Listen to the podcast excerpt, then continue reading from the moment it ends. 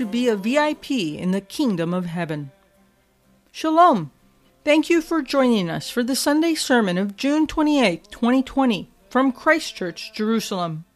On the fourth Sunday after Pentecost, Canon Daryl Fenton reminds us that the kingdom of God is anywhere where Jesus is acknowledged as king, where his will is obeyed, and where the faithful reap the benefits of obedience. However, we have mutiny in our hearts. How can we remain in the mighty King's good graces? By the power of the Holy Spirit, who enables us to obey the King. And King Jesus, in his mercy, promises rewards for obeying him.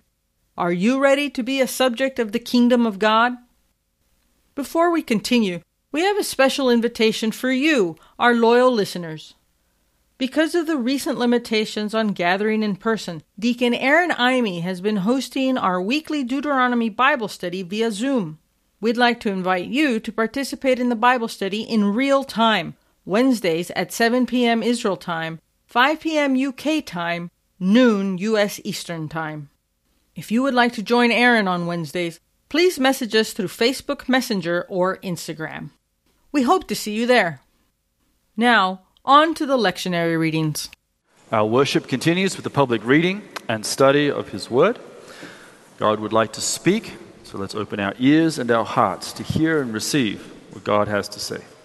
The first reading is taken from Jeremiah 28, verses 1 through 9. And it happened in the same year, at the beginning of the reign of Zedekiah, king of Judah, in the fourth year and in the fifth month, that Hananiah, the son of Azur, the prophet, who was from Gibeon, spoke to me in the house of the Lord, in the presence of the priests and of all the people, saying, Thus speaks the Lord of hosts, the God of Israel, saying, I have broken the yoke of the king of Babylon. Within two full years, I will bring back to this place all the vessels of the Lord's house that Nebuchadnezzar, king of Babylon, took away from this place and carried to Babylon. And I will bring back to this place Jeconiah, the son of Jehoiakim, king of Judah, with all the captives of Judah who went to Babylon, says the Lord. For I will break the yoke of the king of Babylon. Then the prophet Jeremiah spoke to the prophet Hananiah in the presence of the priests and in the presence of all the people who stood in the house of the Lord. And the prophet Jeremiah said, Amen, the Lord do so. The Lord perform your words which you have prophesied, to bring back the vessels of the Lord's house and all who were carried away captive from Babylon to this place. Nevertheless, hear now this word that I speak in your hearing and in the hearing of all the people. The prophets who have been before me and before you of old prophesied against many countries and great kingdoms of war and disaster and pestilence. As for the prophet who prophesies of peace, when the word of the prophet comes to pass, the prophet will be known as the one whom the Lord has truly sent. This is the word of the Lord. Our second text is taken from the book of Romans, chapter 6, 12 to 23. Therefore, do not let sin reign in your mortal body, that you should obey it in its lust and do not present your members as instruments of unrighteousness to sin, but present yourselves to God as being alive from the dead, and your members as instruments of righteousness to God. For, for sin shall not have dominion over you, for you are not under law, but under grace. What then? Shall we sin because we are not under law, but under grace? Certainly not.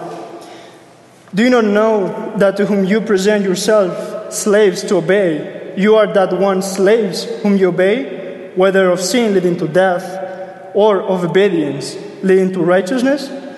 But God be thanked that though you were slaves of sin, yet you obeyed from the heart that form of doctrine to which you were delivered. And having been set free from sin, you became slaves of righteousness. I speak in human terms because of the weakness of your flesh. For just as you presented your members as slaves of uncleanness and of lawlessness, leading to more lawlessness, so now present your members as slaves of righteousness for holiness. For when you were slaves of sin, you were free in regard to righteousness. What fruit did you have then in the things of which now you're ashamed? For the end of those things is death.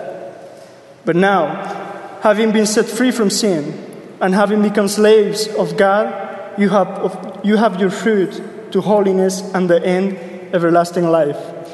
For the wages of sin is death, and the gift of God is eternal life in Christ Jesus our Lord. This is the word of the Lord. Please stand with me. As you know, it's our custom to rise for the reading of the gospel. It's a very, very short gospel today. We rise, of course, because these are the words of the Lord directly given. It's a custom, not a commandment, but it helps us remember that when the Lord speaks, it's wise for us to listen. And as David reminded us these last weeks, we've been in Matthew chapter 10, in which we've which Jesus told all of his disciples coming back from a mission about what the kingdom was like, the kind of suffering like himself they would have to endure, the cross they would have to pick up. And then he comes to this, in some ways, enigmatic teaching, verses 40 through 42 in the Gospel of Matthew, chapter 10. Hear now the word of the Lord. He who receives you receives me, and he who receives him who sent me. He who receives a prophet in the name of a prophet shall receive a prophet's reward. And he who receives a righteous man in the name of a righteous man shall receive a righteous man's reward. And whoever gives one of these little ones only a cup of cold water in the name of a disciple, assuredly I say to you, he shall by no means lose his reward. The word of the Lord. Father in heaven, we are, or we ought to be, delighted to be in your presence. You made your promise through your Son that when even two or three gather in his name, you come. And so indeed we come into your throne room today, Father. Because of Jesus and because of the Holy Spirit you sent to all of us who are his followers and his disciples and his subjects. So we pray today, teach us by your Spirit. Pour out that Spirit in fullness that we leave today knowing we have met with you. Since Easter, here at Christ Church, I think you, all of you, heavens, you've all been here, and we hope many of you others have as well. We've done this on again, off again series about the kingdom of God. Sometimes Jesus calls it the kingdom of heaven. It's one of the most recurrent themes in all of his teaching. We'll conclude, conclude that series today, at least for now. But you may not know that it was only 50 years ago or so that the kingdom of God, the theme of the kingdom of God, was rediscovered by preachers after a long time of being neglected. One of my mentors, a man named David Mains, a pastor and preacher, in teaching about the kingdom, kingdom of God, attempted to put it in words that could help moderns like us. He put it this way The kingdom of God is anywhere that Jesus is acknowledged as Lord, as King, where his will is obeyed, and where obedient subjects enjoy the benefits of his righteous rule. The kingdom of heaven is anywhere Jesus is acknowledged as king, where his subjects are obedient to him, where his will is obeyed, and where obedient subjects enjoy the benefits of his righteous reign. I still find that formula helpful. And interestingly, today's three readings help us best understand these three aspects of the kingdom. As we go through them today, I hope they can anchor our hearts in our identity as being part of that kingdom. We'll take them in turn. First, what it means to give Jesus our allegiance as our sovereign. And secondly, what it means, and to a degree, how we become obedient servants. And thirdly, what are indeed the benefits of his reign. If I were put, to put it all into a single sentence, I'll expect you to memorize this, we'll test you at the end. Obedient subjects of Jesus are given the power to live like him and therefore will live with him from now into eternity. Obedient subjects of Jesus are given the power to live like him and so therefore will live with him from now until eternity. So, first, what does it mean to be the subject of a monarch, a king, or a queen? As you know, monarchies are few and far between these days, often embattled and, oft, and usually embedded in democracies. And I don't know about you, but for an individualistic modern like me, I struggle to grasp with what it means to be truly a subject a citizen under the authority of a king whose will with whom I have no ultimate right to disagree. I'd like to read what was or is today's psalm. It's from Psalm 89. It's a royal psalm, it's a, it's a tribute to the King of Heaven. I'm reading from an old Psalter in modern language. I'd like you to listen you're welcome to read along, but, but tune your heart to these words. Psalm 89 My song shall be always of the loving kindness of the Lord. With my mouth will I ever be proclaiming your faithfulness from one generation to another. For I've said, Mercy shall be built up forever. Your faithfulness shall be established in the heavens. I've made a covenant with my chosen one, says the Lord. I've sworn to David, my servant, Your seed will I establish forever and set up your throne from one generation to another. O Lord, the heavens will praise your wondrous works and your faithfulness in the assembly of the saints. For who in the clouds can be compared unto the Lord? And who among the gods is like unto the Lord? God is greatly to be feared in the council of the saints, and to be held in reverence by all those who are round about him. O Lord, God of hosts, who is like you? Your faithfulness, most mighty Lord, is round about you. You rule the raging of the sea. You still the waves when they arise. You've sub- subdued Rahab of the deep and destroyed her. You've scattered your enemies with your mighty arm. The heavens are yours. The earth also is yours. You laid the foundation of the world and all that is in it. You've made the north and the south. Tabor and Hermon shall rejoice in your name. You have a mighty arm, strong as your hand, and high as your right hand. Righteousness and justice are the foundation of your throne. Mercy and truth shall go before your face. Blessed are the people, O Lord, who rejoice in you. They shall walk in the light of your countenance. Their delight shall be in your name all the day long. And in your righteousness shall they make their boast for you are the glory of their strength, and by your favor you shall lift up our might. For the Lord is our defense, the Holy One of Israel is our King. These are words of someone who, in older language, would be described as awestruck. In God's kingdom, one understands his power his goodness, and His transcendence. In short, and in words that grate upon a modern heart, we come to know our place, our limitations before Him. That's how we hold someone in awe. It's a word much abused, but in its original definition, it goes like this Awe is a feeling of respect or reverence mixed with dread and wonder, often inspired by something majestic or powerful. How do we, awestruck only by technology, and having reduced awesomeness to something that is merely our preference,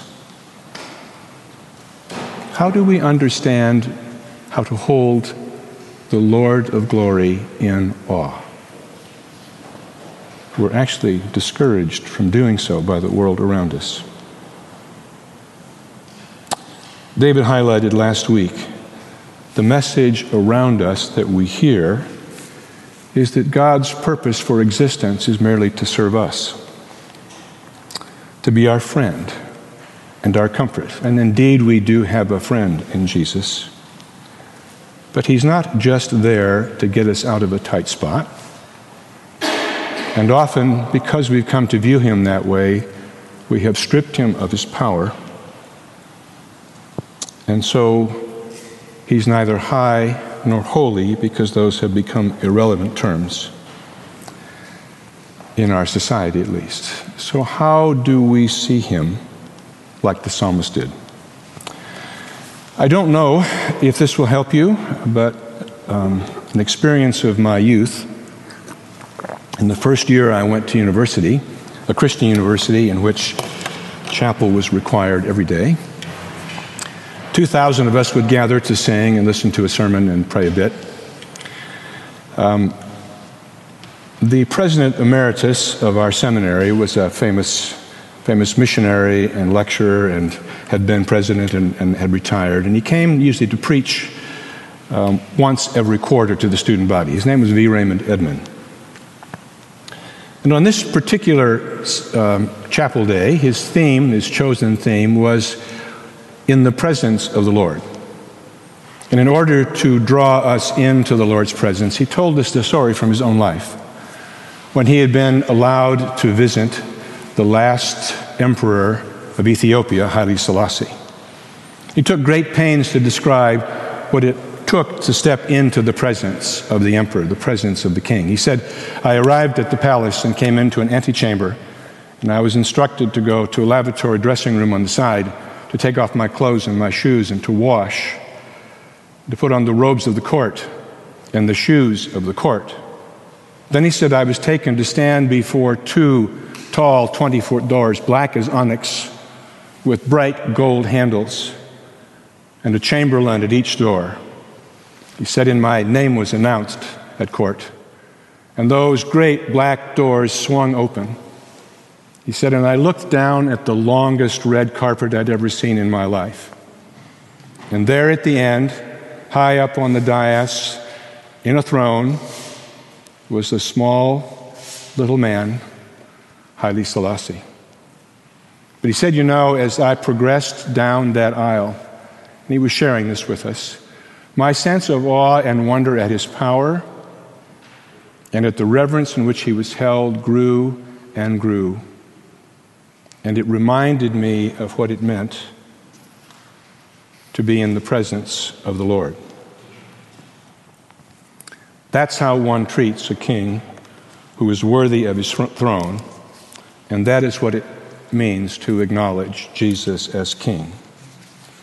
That said, and to be honest, awe has never actually worked very well to inspire human obedience, has it? Not for the children of Israel not for countless generations of Gentiles. We've all proven that. I mean, if you need any real proof, just look around at how we respond to COVID regulations. You know, it's not easy for us to be obedient. And so we'll move to this second point that a subject who holds his king in awe is obedient to his king. We have two texts today, one from Jeremiah and the other from Romans. And both of them help us understand obedience from both sides of the coin. Jeremiah 28, what we heard was just a snippet of a, uh, the climax really, of a prophetic argument between Jeremiah and a prophet in the court of King Zedekiah, Israel's last monarch before they were taken into captivity and Jerusalem was finally destroyed. It's a very human story of how we humans find our way to disobedience. How we humans find our way to disobedience. But it really begins a little before what we heard read. So, if you will, you want to turn with me. I think it will be page Lost it. Sorry. 27, chapter 27 of Jeremiah. verse 5. Jeremiah is telling the emissaries to the court of the king and the king himself Thus says the Lord of hosts, the God of Israel Thus you shall say to your masters, to all the kings around Israel, and to Israel's king I have made the earth, the man, and the beast that are on the ground by my great power and by my outstretched arm, and I have given it to whom it seemed proper to me. And now I have given all these lands into the hand of Nebuchadnezzar, the king of Babylon, my servant. And the beasts of the field I have also given him to serve. So all nations shall serve him, and his son, and his son's son, until their time has come.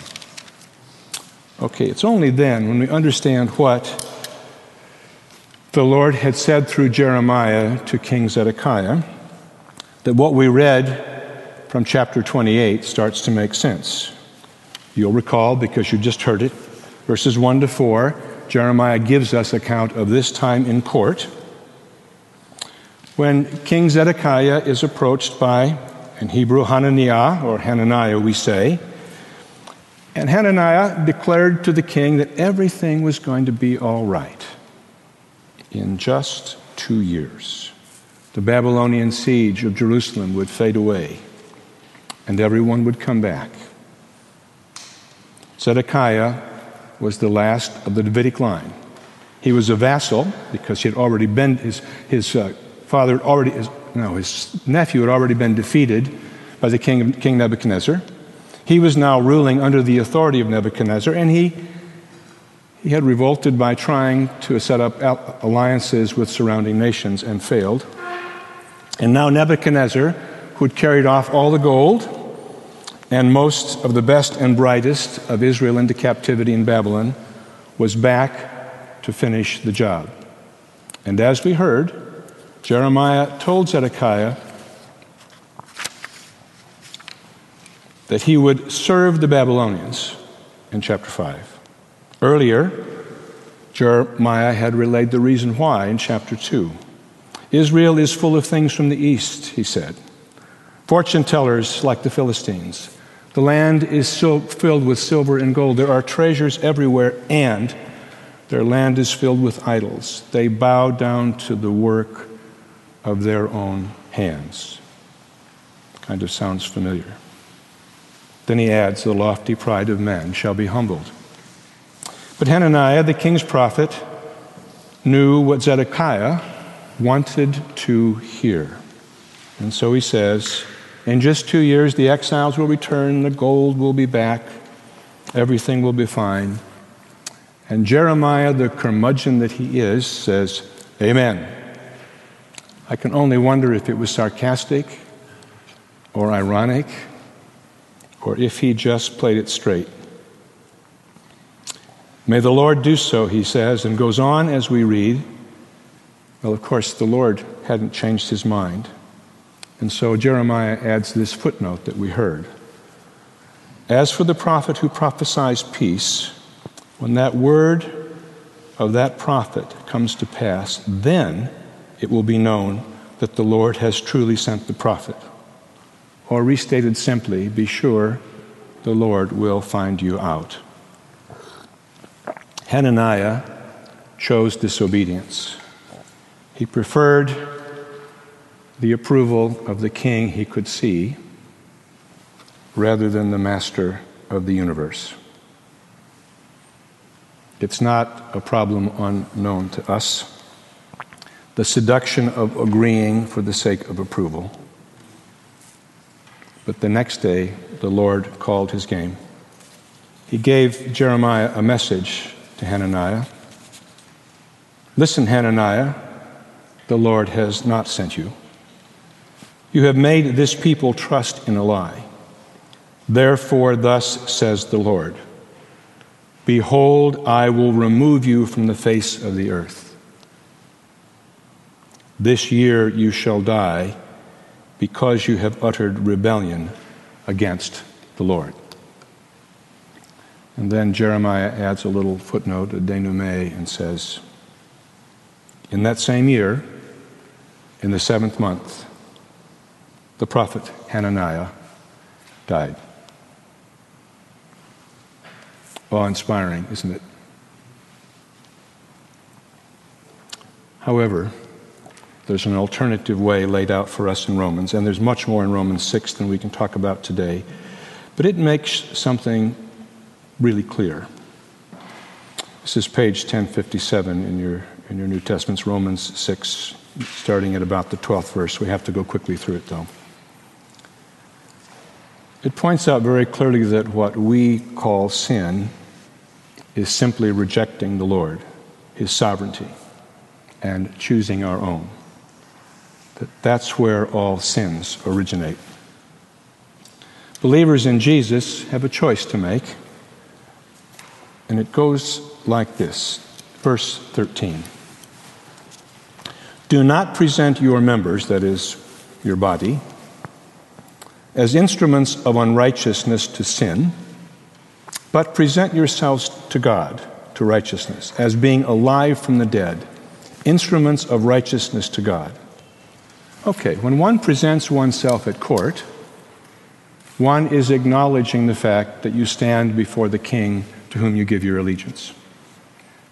So the apostle is saying you've got a choice. You present yourself to your own will, or you present yourself to the Lord of heaven. And by so doing, you're choosing whom you will serve. Simple, right? Yeah, not so easy.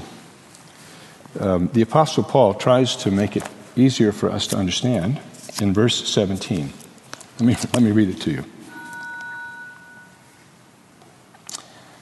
But God be thanked that though you were slaves of sin, yet you obeyed from the heart that form of doctrine to which you were delivered. Got it? Really, Pauline. If we want to understand that, however, we have to jump back to chapter 5, starting with verse 1. Therefore, having been justified by faith, famous, famous line, we have peace with God. We've been reconciled to Him through our Lord Jesus the Messiah through whom also we have access by faith into this grace in which we stand. That is, we stand, we're firm. And rejoice in hope of the glory of God. And not only that, but we also glory in tribulations, echoes of Matthew 10, knowing that tribulation produces perseverance, and perseverance, character, and character, hope. You feel the change that's happening? Now, hope does not disappoint because the love of God, that is, hope won't fail us, because the love of God has been poured out in our hearts by the Holy Spirit who was given to whom? To us.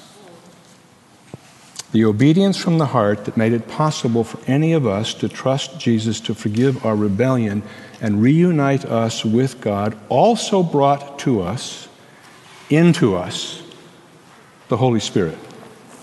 And the Holy Spirit is the great life changing power on this earth that is still fallen.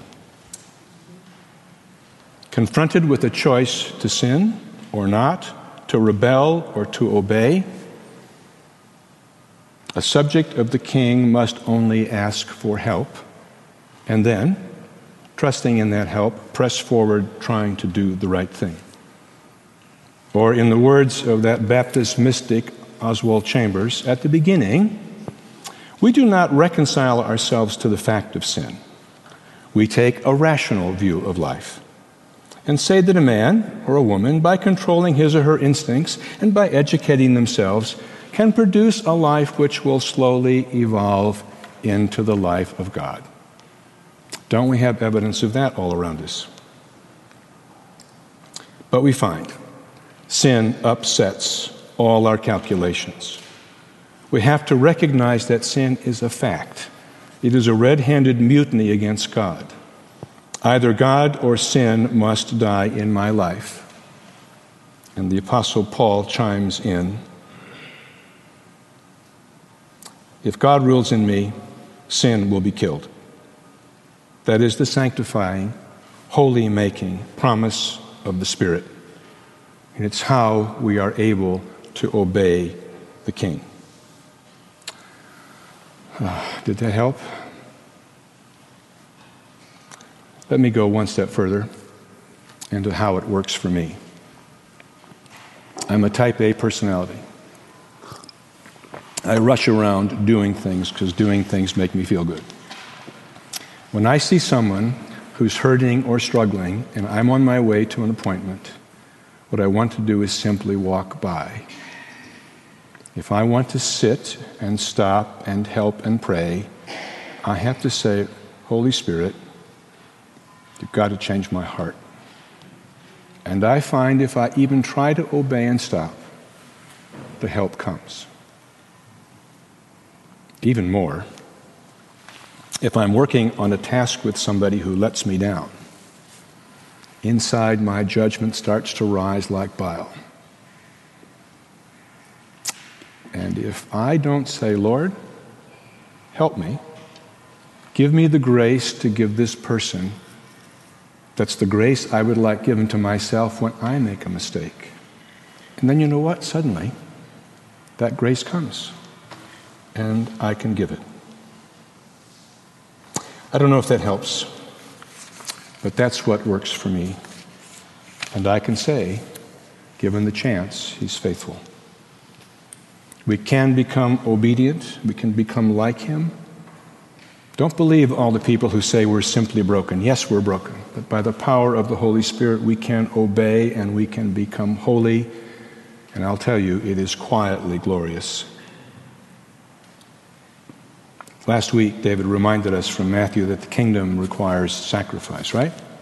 Taking up the cross as Jesus took up his, and so it is, and probably taking up the cross represents the height of obedience.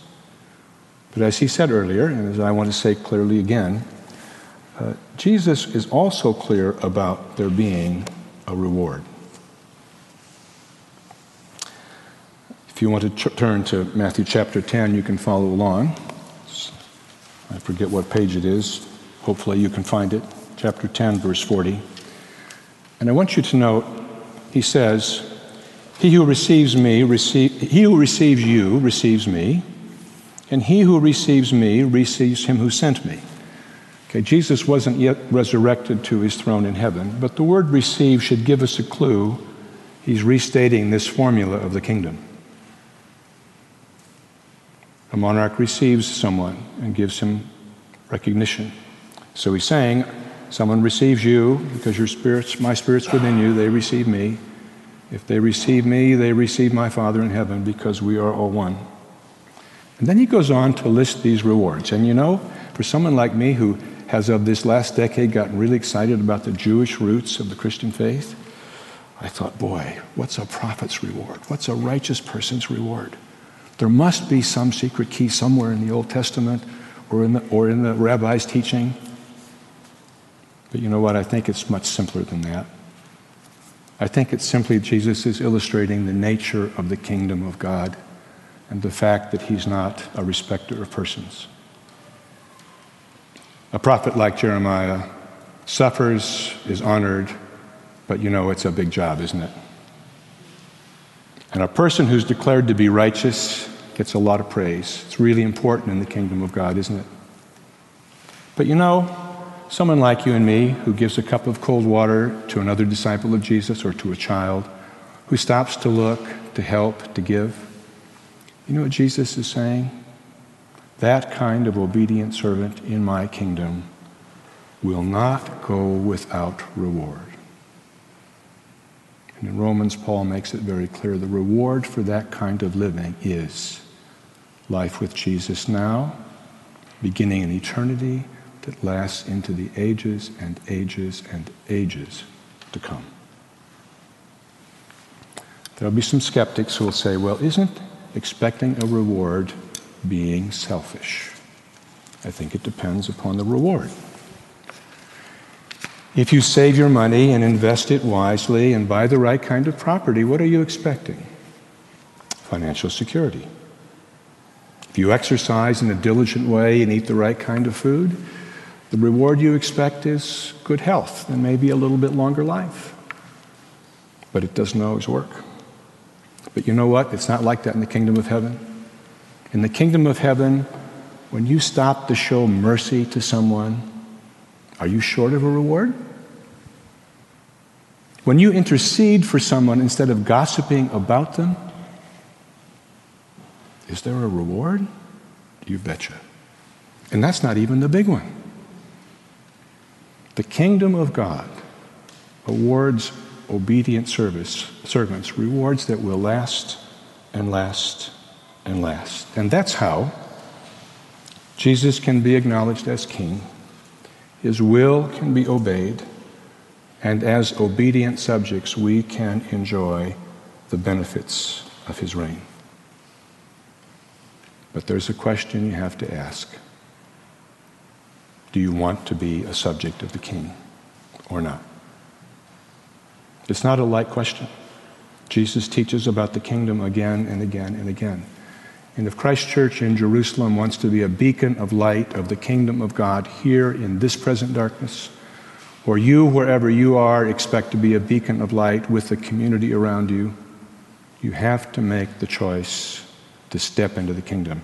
Not just believe, oh, you may make it in by the skin of your teeth to eternity. But if you want the richness of life with God, you pay the price and you receive the reward because you serve the King of glory.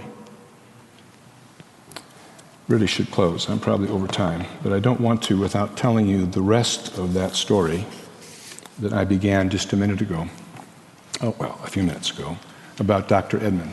Because I didn't tell you the whole story. As he was walking down that that aisle and talking to us about the greatness of the Lord he served because Haile Selassie reminded him of what it was like and would be like that day when he stepped into the throne room of the kingdom of heaven. And all the elders would be singing, and there would be King Jesus and his Father on the throne before him. And suddenly, he slumped over the pulpit and slid to the floor and the chapel was drenched in silence. The provost stood up and he motioned us to leave quietly, and we did. The announcement came in the next hour of class that uh, Dr. Edman had gone home to the Lord. Now, I want you to rejoice here. He was a faithful, obedient servant served in South America as a missionary, served as a pastor, served as a professor. Finally, in the years of the war, assumed responsibility for a Christian college that was struggling and rebuilt it by the grace of God. And now he stood, sharing about his king, in front of those he loved most, his colleagues and his students. And the Lord took him up. Now I ask you, is there a better reward? Could you ask for reward more than that? Except that, of course, he no longer saw by faith, he saw by sight. May it be so for you and me. In the name of the Father, the Son, and the Holy Spirit. Thank you for listening. If you've been blessed by this teaching, let us know by leaving a comment on our Facebook page, on SoundCloud, or by leaving a review in Apple Podcasts. You can offer practical support by giving a donation at christchurchjerusalem.org. Thank you, and blessings from the City of the King.